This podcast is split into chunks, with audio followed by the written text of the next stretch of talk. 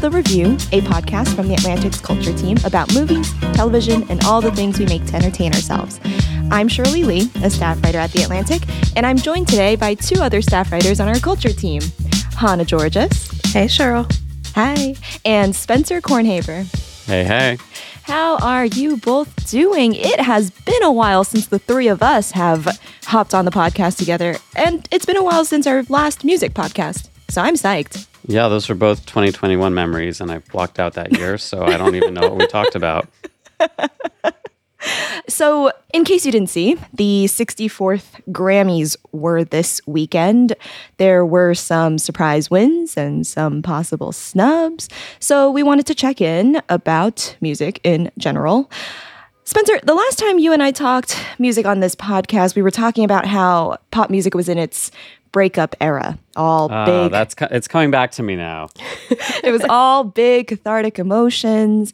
Adele's latest album had just dropped and it was dominating the charts. Taylor Swift was going through her re record phase. Billie Eilish was being happier than ever rather than playing the bad guy. And of course, Olivia Rodrigo was the story of 2021 with the ballad Driver's License and her subsequent single spawning album, Sour. But the story of the Grammys wasn't really about all that catharsis, was it? There, there, uh, there seemed to be a theme to the evening that's run throughout recent pop music, and that is nostalgia. so the Grammys have always been kind of old-fashioned, but even the big artists themselves have been in a nostalgic phase, and we kind of saw that over the weekend. Spencer, where did we see nostalgia on Sunday night? Going to the night, a lot of people expected this would be the evening of Olivia Rodrigo, who is 19 years old and was previously mostly unknown, except for viewers of uh, Disney TV programming prior to her song blowing up in 2021. But yeah, I mean, when she came out, it seemed like you know, sometimes people are like, music has no future and there are no new ideas. We are stopped making culture uniting pop stars. Uh, we're done. We're cooked. And Olivia comes along and she's like, well, actually, what if we had a Disney Channel star who grew up listening to Taylor Swift and also likes emo music and has really good pop sensibility and is really good at social media? And um, what if this is the next sound in pop music? And everyone was like, yes, let's do that. That sounds great. so it seemed like this would be, these Grammys would kind of be a victory lap for her.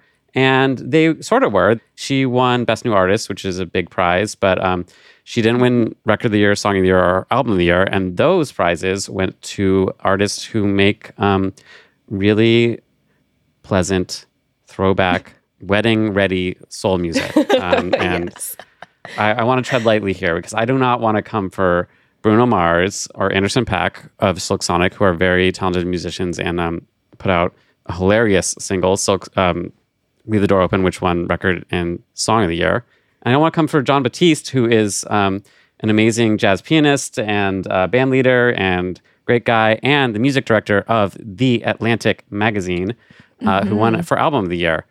But it was a little surprising that this kind of very familiar sound, the sound that you could have heard at the Grammys really at any point in the last 50 years, was what won out over arguably more vital and dynamic and innovative artists like Olivia and some of the other nominees that night. So that was um, a little deflating for some people, but uh, it's also Grammys are going to Grammy. yeah. What, what did you think, Hannah? You know, I thought for the first time in a while, it did actually feel like music's biggest night. Really?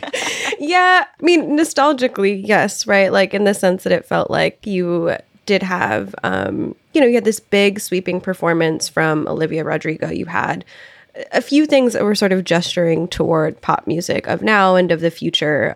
You know, but the night also tied in, uh, as you were saying just now, music that is palatable to people across multiple generations. I agree with you both. It is really hard, first of all, to judge all of music and then to try to package an awards show about that to appeal to everyone. So then you definitely have someone like Lil Nas X taking the stage and doing Industry Baby, and then you you've got Lady Gaga doing her like 1940s cosplay, mm. right? Like you're trying to hit all the beats. But when you look at the Grammys as a whole, there was certainly a preference for Silk Sonic. They had wrapped the previous year's show, and then this time they opened this year's show. We're gonna tell you one time and one time only, Vegas. Get up! But if we zoom out from the Grammys, there's also been a lot of nostalgia in the sound that we hear. It's interesting that we can talk about Olivia Rodrigo as a new shiny pop star, but she is also borrowing a lot of the sounds mm-hmm. from her past. And if we look at the other pop stars on the scene, right, Dua Lipa is in the middle of a disco revival. So I do wonder for the two of you whether you agree that nostalgia is influencing the biggest hits of our current era. Well, there's you're hitting on like what's a perennial debate in popular music that has become a little more pronounced this year.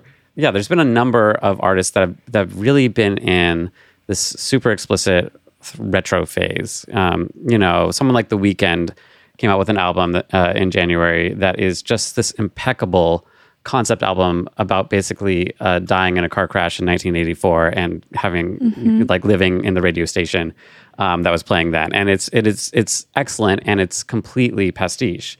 And you're right, like Olivia, who I was just saying is so innovative. You listen to um, her single "Good for You," and it's so close to Paramore's "Misery Business" that they had to give that band a writing credit.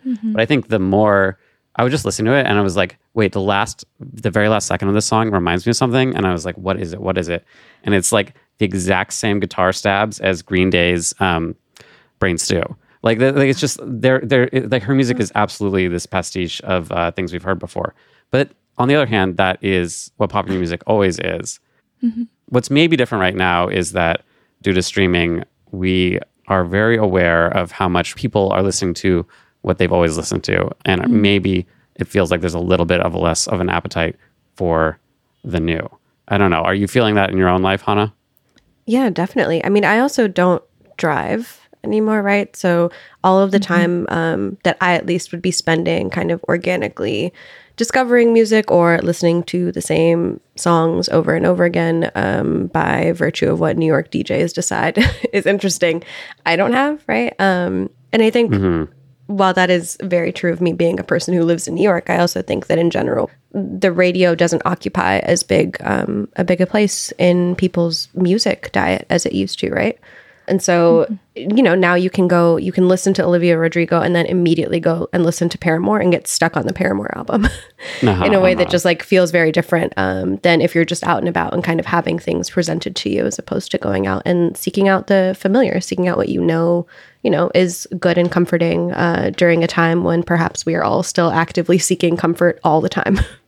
all the time, constantly, 24 7. Desperately need it. Well, and this is maybe you can speak to this, Shirley, but the, the streaming has done something similar to Hollywood, hasn't it? Where it's uh, it's created this appetite for comfort viewing and for rehashes, right? Right. I mean, when it comes to TV and film and all these big streaming libraries that all of these different companies have put together, they are trying to keep you in their libraries by presenting their previous hits. So you feel this warmth towards something that you perhaps have seen before, and then you are indulging in it again because it brings you comfort. You know that this is something that you like, and this is something that you will feel, for lack of a better word, safe watching.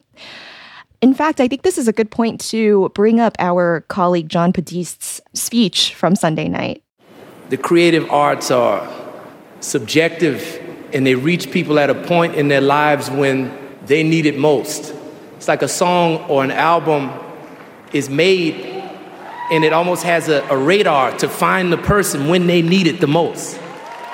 That's kind of a profound statement to make, right? Like that's that's almost going against what we're saying about how streaming Yeah. pulls us into our old habits. It's almost like what's out there finds us when when we need it.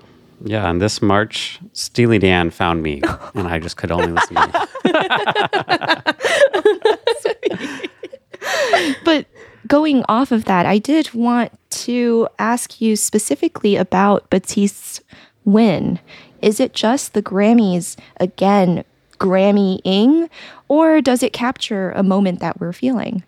Well, I would ask either of you, had you listened to Jon's album We Are, which Outside of album you got? ads, no. I have to admit that. right.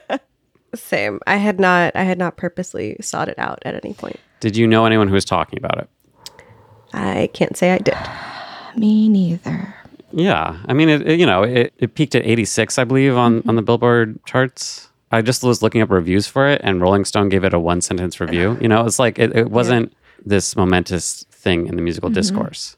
On the other hand, he is this kind of fixture for a while now that people really know and like. You know, he's on TV every single night on the Stephen Colbert show, which tons of people watch. My parents watch. I mean, late night TV is just like a big, big force. Um, you know, he did the Pixar movie Soul. He did the soundtrack. Um, he's just kind of like been around. He's like a good industry guy.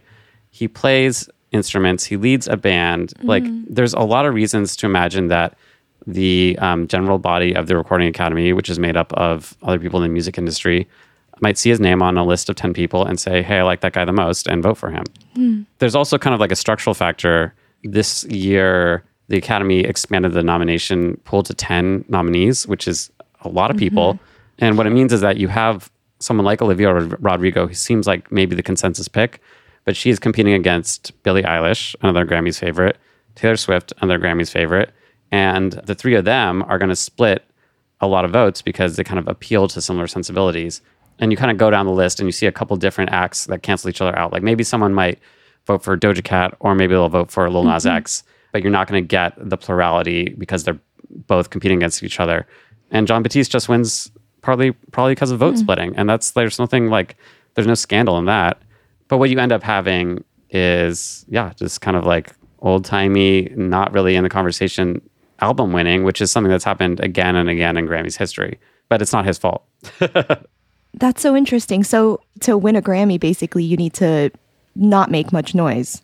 No pun intended. Maybe. Like if someone like Olivia Rodrigo is the supernova, right, who just explodes in the year that the Grammys is ostensibly honoring Jon Batiste is something like a like a north star who's just always in the sky in the background not not making headlines just always there night after night playing Stephen Colbert winning an Oscar for Soul and therefore just someone people generally like enough to pick Yeah. and that's right that's that's not a knock against him it's just the idea that that's a constant. And if there's a constant perhaps that's also why we find ourselves drawn to nostalgia. If the new is something too shiny too explosive that we can't really honor Spencer, I think you called him one of the most visible working musicians in America. And there's something really interesting in that to me, right? It's not just that he's on late night and that he's, you know, that he's done the music for soul. It's also that there's,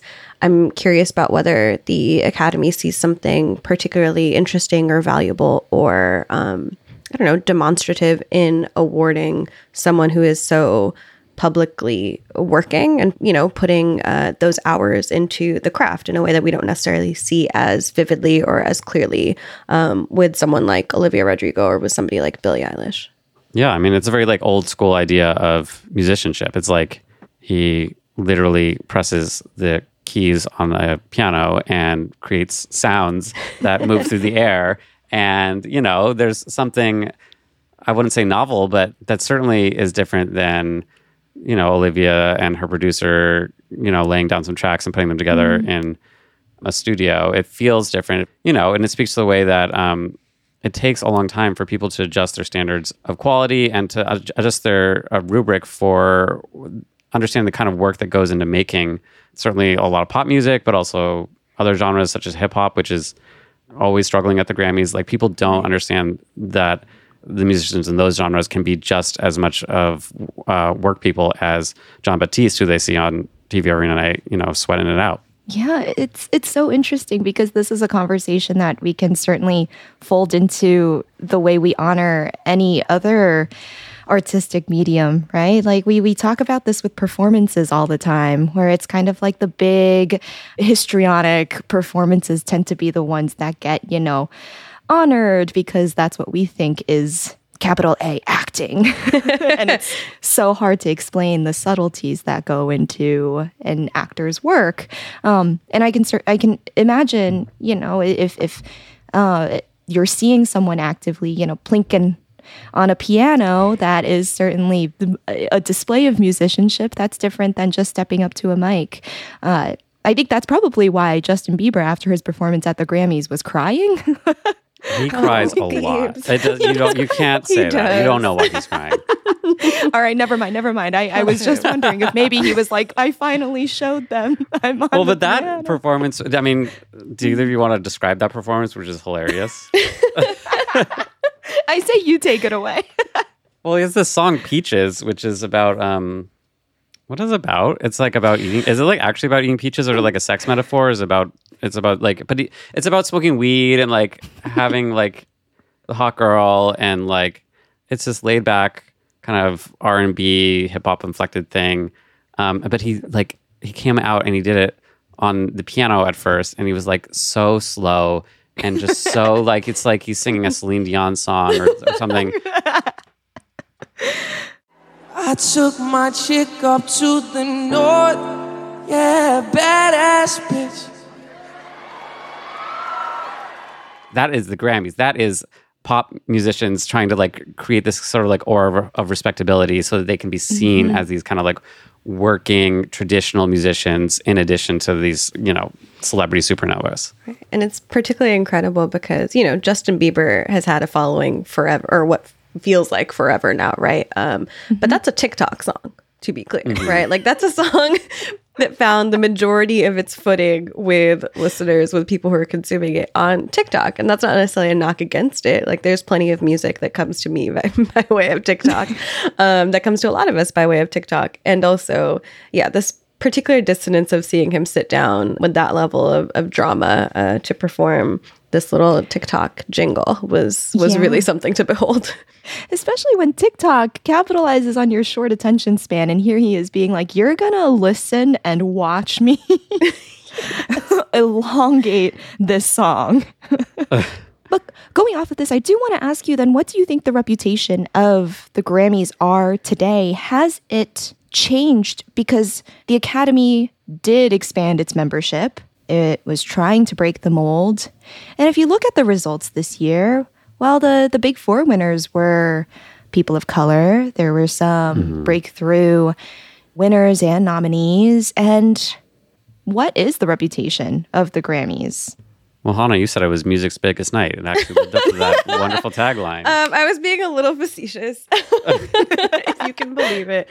Um, no, I mean, I think that they they managed to feel um, less irrelevant than usual, which I know you know is a pretty tepid endorsement. But what I mean by that is that right, like it's true that we didn't see Olivia Rodrigo win a bunch of the things that people thought that she was going to win, right? But this is also an award show that finally honored Jazmine Sullivan, right? Where we got to see mm-hmm. BTS do this like incredible, delightful performance, right? Suit air guitar? Suit air guitar. By that I mean, yeah, their performance involved them taking off their suits and using the suits as air guitars. incredible, right? Like who could and it had lasers. And it had lasers. you know, and I have I have trouble imagining that happening in like 2017 or 2018, right? And maybe that's kind of me uh, having you know bias against those years from from this level of distance. But it did feel a little bit different in that way right? Like that there were these moments where even in kind of harkening back to past shows it felt a little fresher. Like the the moment when Megan Thee Stallion and uh, Dua Lipa were getting ready to introduce the Best New Artist Award and kind of did that little like oh you know are not you in the same outfit as me thing right? Not you stole my look. Well, I was told I had the exclusive. I'm gonna have to have a talk with Donatella. And I was like, oh, this is 1998. This is Mariah Carey and Whitney Houston. And mm-hmm. also, we're doing it in like Megan and Dua's sort of very very young, very uh, boisterous, boisterous way. Um, and so th- those things felt a little bit different this year and a little bit more dynamic, certainly than than last year, which was sort of this quiet, reserved thing. Um, but I don't know that I would say the Grammys as an institution is kind of barreling toward the future, just a slow crawl. the deal with the Grammys is that they're a notoriously hated institution because they have over and over again just completely missed the ball on awarding what was the most significant and historically memorable album of that year. Right. And this goes way back. You know, I was just reading like Variety was like was 1992 the worst Grammys ever because um, that was the year that uh, Natalie Cole's album won album of the year, and that's you know in the same era that Nirvana's Nevermind came out. You know, fast forward to 2008, which was the last time that a black person won album of the year, and that was uh, a Herbie Hancock album of Joni Mitchell covers, which you know was m- musically luminous, I'm sure, but uh, it seems a lot less significant in retrospect than Amy Winehouse's Back to Black. And it happened over and over again. And, and so, so, so there's that track record that it's always going to be fighting against. And I think you can't really say that it, that it shook that off this year. But um, Right. the other thing about the Grammys is that it has been, it was run for a long time by the same group of dudes. There was one dude, Ken Ehrlich, who had been producing the show since 1980 until two years ago.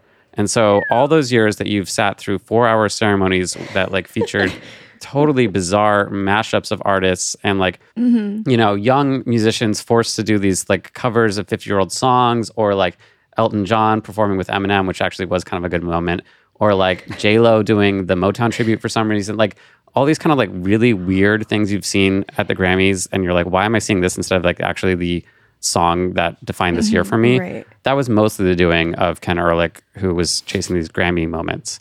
Um, and there was also the president of the Academy, Neil Portnow, who was there since like 2002 and, and only recently stepped down. And, you know, he over the years said a couple things that were seen as sort of dismissing the contributions of women and of people of color in the industry. And, and you know, he tried to um, make amends, but really we're in a completely new era in the past two years um, where we have new leadership and they've really made some pretty deep reforms, such as getting rid of like secret committees that secretly select who the nominees are going to be um, in the name of diversifying and, and making the show a little more relevant. I think some of that is working, and you certainly have a show that's like way less chaotic and just straightforward. and it's like, here are some musicians from this year singing the songs that you all know. And that- that's nice. It's nice to not like have my blood pressure spike during the ceremony too much. uh, it, it- see, yeah, I, it, I I think it is kind of like turning the ship, but it's it is funny that the way that it's turned the ship ended up with the slate of winners who are breaking boundaries by not just being kind of white dudes who tend to win, but also making this extremely traditional, familiar music uh, when there were kind of more innovative offerings available.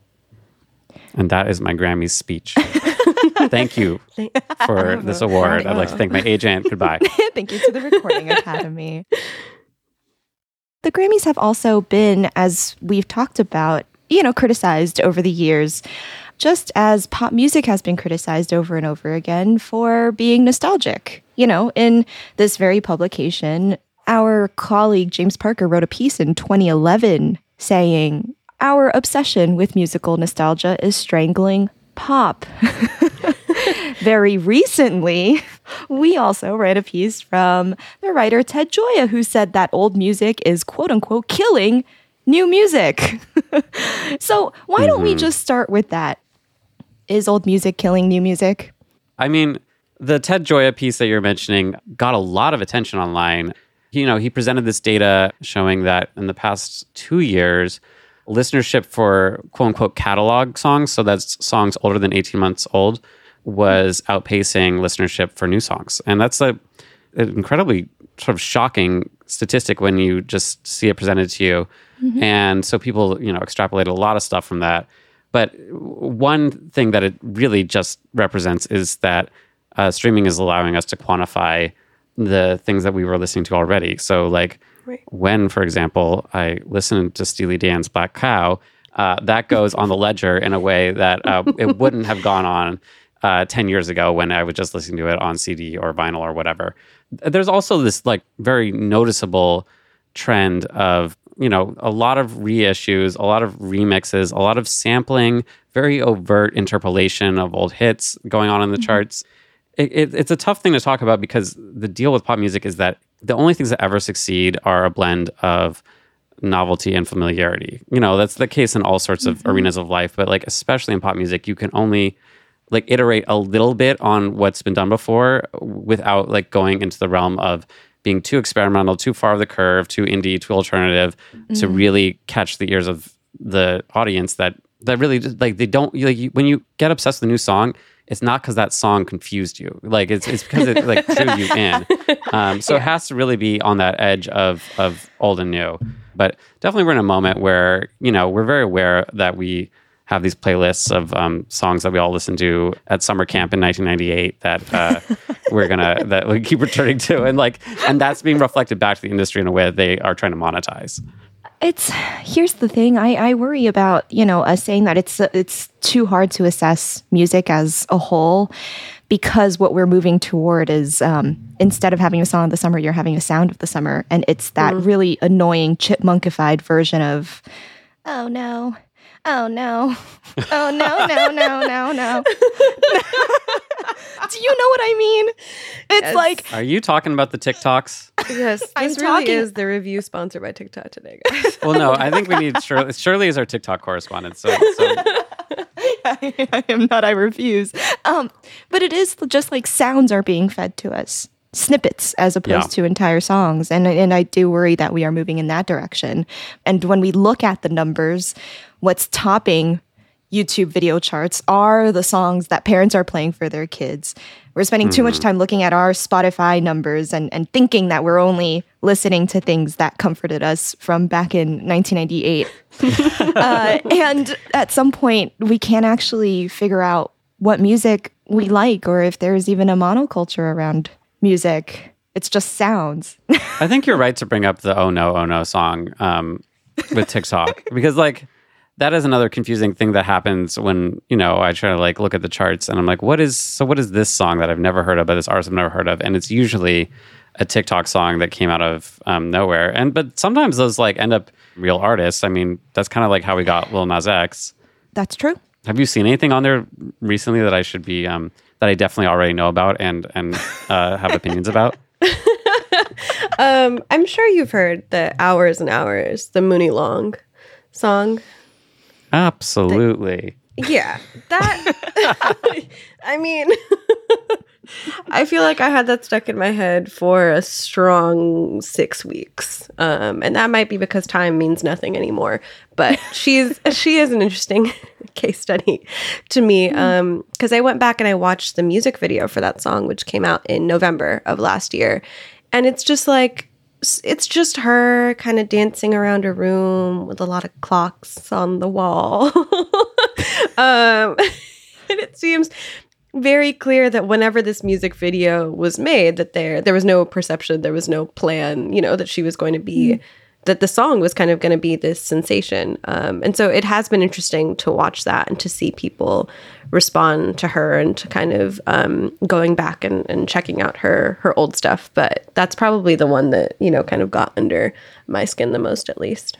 You know, she was on Jimmy Fallon like a month ago, right? Like there's movement happening there in a way that I do think is very TikTok influenced. yeah this just made me think about Bella Poarch Is that the Build a Bear song?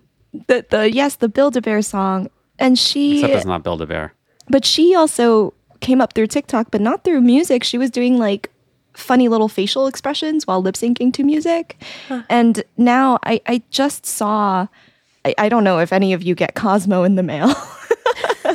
but the she's on their latest cover, uh, and the cover line is the next pop breakout phenomenon. And I was like, Oh. that's not who I would have pegged, but also that Build a Bear song is catchy. But also, what is the pipeline to becoming the Yeah. next big pop phenomenon anymore? Well, the TikTok, I mean, Facial like, expressions? it does seem like TikTok is is breeding this kind of uh, trend in the music industry of trying to create songs for TikTok, which Mm-hmm. means trying to have this really like cute gimmick that lends itself well to like a joke, right? Like, and so the build a bitch song is totally that. There's also that song, uh, the Gayle song, A B C D E F U, like Yeah. Yeah. which there's like a whole story behind that where Gayle, this young, this teenage musician, was like supposedly on TikTok asking her followers what she should do for her next song, and like one follower was like, "Oh, write a song about the alphabet," and she's like, "Oh, I don't know, A, B, C, D, E, F, U. And then like people have kind of called into question how authentic that whole like story that played out on people's feeds really was, but in the end, you end up with like this like hugely successful song. And um, I really tried to resist it, but I think I'm giving up, and I've decided she's the second coming of Pink, and like it's actually going to go on my summer playlist. It's funny you say that because that does bring us back to the question that we've been asking this whole time is all music just recycled music? Is she if she's the second coming of pink is she, she just using pink sounds? Was pink using someone else's sound? Yes, anyway yes. Like, yes, but you know, it's it's it, uh, our colleague um, Derek Thompson. He has that book Hitmakers, and he writes about that concept of of most advanced yet acceptable, and that's kind of what we're talking about. This whole whenever it comes to pop music, it's like how how advanced can you be, but still be um, palatable. And in pop music, you can't you can't go that far, but if you sound like Paramore or Pink, you can kind of push it somewhere a little new too. Yeah, there's there's a sweet spot, right? And it also does depend on the artist. I was thinking about um of all people, Willow, as in Willow Smith. But maybe the Smith we should be talking about who who's having like a punk rock moment and uh, she's unique in that punk rock space because when you think about the people who have occupied the punk rock space, they tend to be, you know, uh, white bands. and she here she is pivoting into a genre that you don't necessarily see artists of color navigating. So so I don't know. It's what I'm trying to say is it is kind of a blend of trying to hit that sweet spot of new but old enough uh, for people to be into the sound, but also presenting yourself as an artist who is unique and I don't know. Pop stars are the ones most capable of reinventing themselves, right? So why are we so worried that they can't reinvent an entire genre? I suppose. I'm trying to think of who who I would think of now as a pop star who's kind of reinventing the genre or parts of the genre. And as you were talking about Willow, I was thinking about um Normani. And like what is interesting to me about her is that she is sort of so classically like pop princess in a way that I think um feels very nostalgic, yes, and almost out of time, right? Like she feels sort of eh, like and she's in it doesn't necessarily feel to me like she's doing 90s stuff um, or 80s stuff or you know early 2000s stuff in 2022 it feels to me almost like she was kind of plucked from 99 and like plopped into our time which is a little bit different than you know the olivia rodrigo thing we've been talking about or even um, the silk sonic thing where you're sort of hyper aware that like these are, you know, 36 year olds making music now that sounds like what they grew up on or what their parents were playing or what have you. And I, I wonder if if the way that she does that lends itself to part of why she, you know, I don't think has necessarily taken off in a way that is reflective of how talented she is, right? Well, she needs another. Like she got, she needs to release more music, right? Yeah, yeah. Yes. Normani, it's been a while. Normani, come on! I, I mean, she get gave it, us but also- motivation, right? Yes. Which was totally that 1999 vibe. Um, yes. Yeah, that was in like- the aesthetics more right, and the dancing. But that's true. because I agree with Hannah that the sound is kind of just plucked from any any time, any space. Yeah, I just I've uh, been trying to think mm-hmm. about what it is about her that feels again sort of out of out of time. Mm-hmm, um, mm-hmm. Yeah. Maybe it's the Simon Cowell. f- I'm kidding. We don't need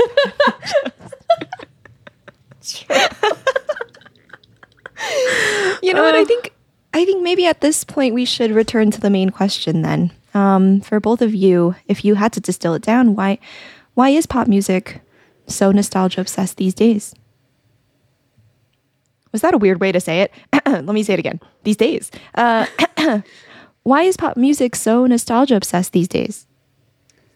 You know, I- Um, because we're sick of the present and we don't see a future, and we're just uh, burrowing back into our comfort zones. Just kidding. I don't think that. I think that it's a, just sort of like a. This is how pop music always works, and we're in a particular moment when you can really trace lines of influence and explore every um, little reference more than ever. And um, we live these on the internet, which is really uh, a machine that creates recombinant art, and uh, that makes us more aware of the fact that has always been true, which is uh, that most things are remixes of other things, and um, we're able to have more intelligent conversations about it. And hopefully, artists can still do the nostalgia thing, but um, just coast on it. I do think like things like the Grammys do invite people to sort of coast. Like what I really hope for Bruno Mars and Anderson .Paak is that the next thing they do uses the incredible like musicianship and and hilarious character work that they did with Silk Sonic and like just like push it and like like show us what the new version of that could be for the 2020s like not the version that we could have seen you know in, in 1979 uh, that would be i know they're listening and and i really um, i'll be disappointing you guys if you don't do it. Yeah, you're you're leaving the door open for them. Move into their next phase. Grown away. I've been holding that in my back pocket. oh, I know. And you know what? I'm I'm proud of you for waiting this long to break it out. Um, I think on that note, it's time to close the podcast with a recommendation. What have you been listening to on repeat recently? Hannah? well, I mentioned this to Spencer the other day, but I've fallen down a serious rabbit hole of Congolese and in general just like francophone R and B, which uh, has been which has been the rare uh, musical discovery uh, rabbit hole for me. And even, you know, that really only happened because I have been Duolingo-ing my way to extremely remedial French uh, since January.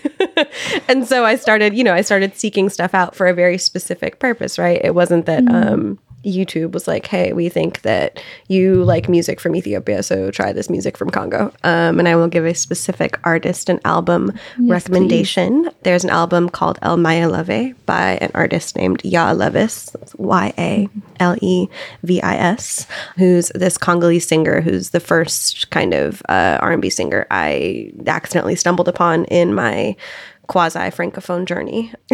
and you know, he just has this. There, there's something sort of early 2000s R&B about it, but it just, you know, he has a, an extremely like melodic, sweet, almost voice, um, and it's just a really good, really good album. So that's that's what I've been playing on repeat, including on the many flights I have taken lately. So I've found that particularly comforting of late. Was that the song you sent me the other day that really calmed me down? is. Yeah, Yes. that really worked. it's nice, right? Um, Aisha, in particular, you know, I'm a sucker for this is a very like African music thing, um, not too generalized, but uh, I'm a sucker for songs that are, you know, titled after women's names because they tend to be particularly sweet or sort of begging or there's something about that that I, I generally tend to enjoy and aisha one of the songs on this album is no exception Spencer?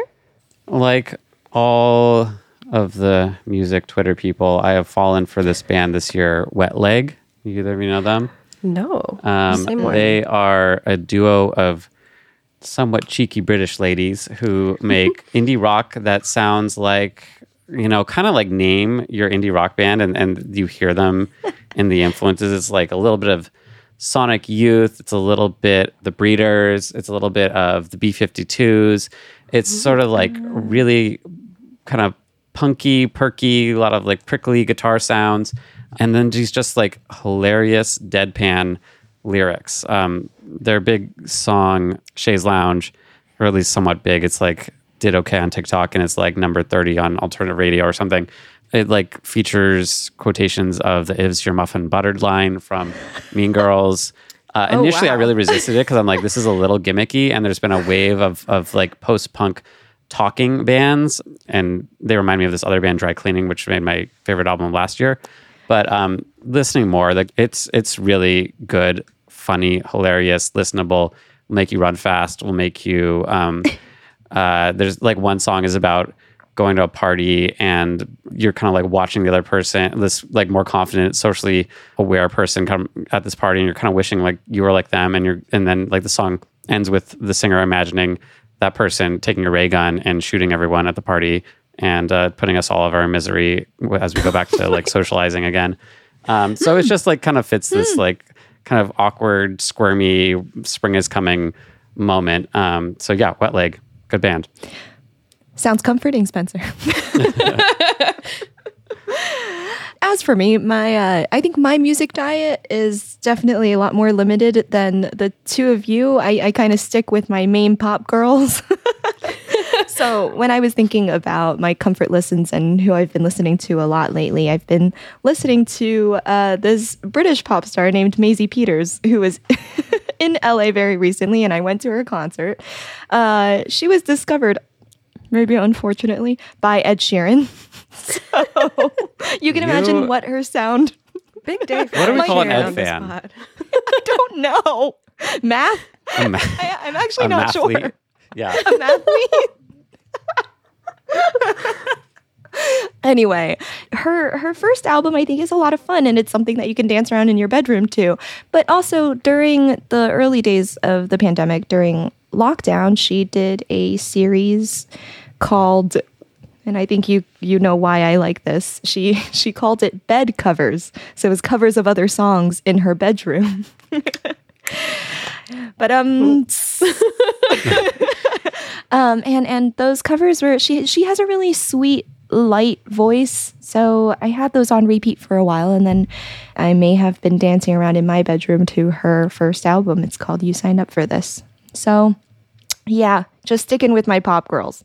Pop girls are the best, Pop girls are the best. whether they're main or, or not.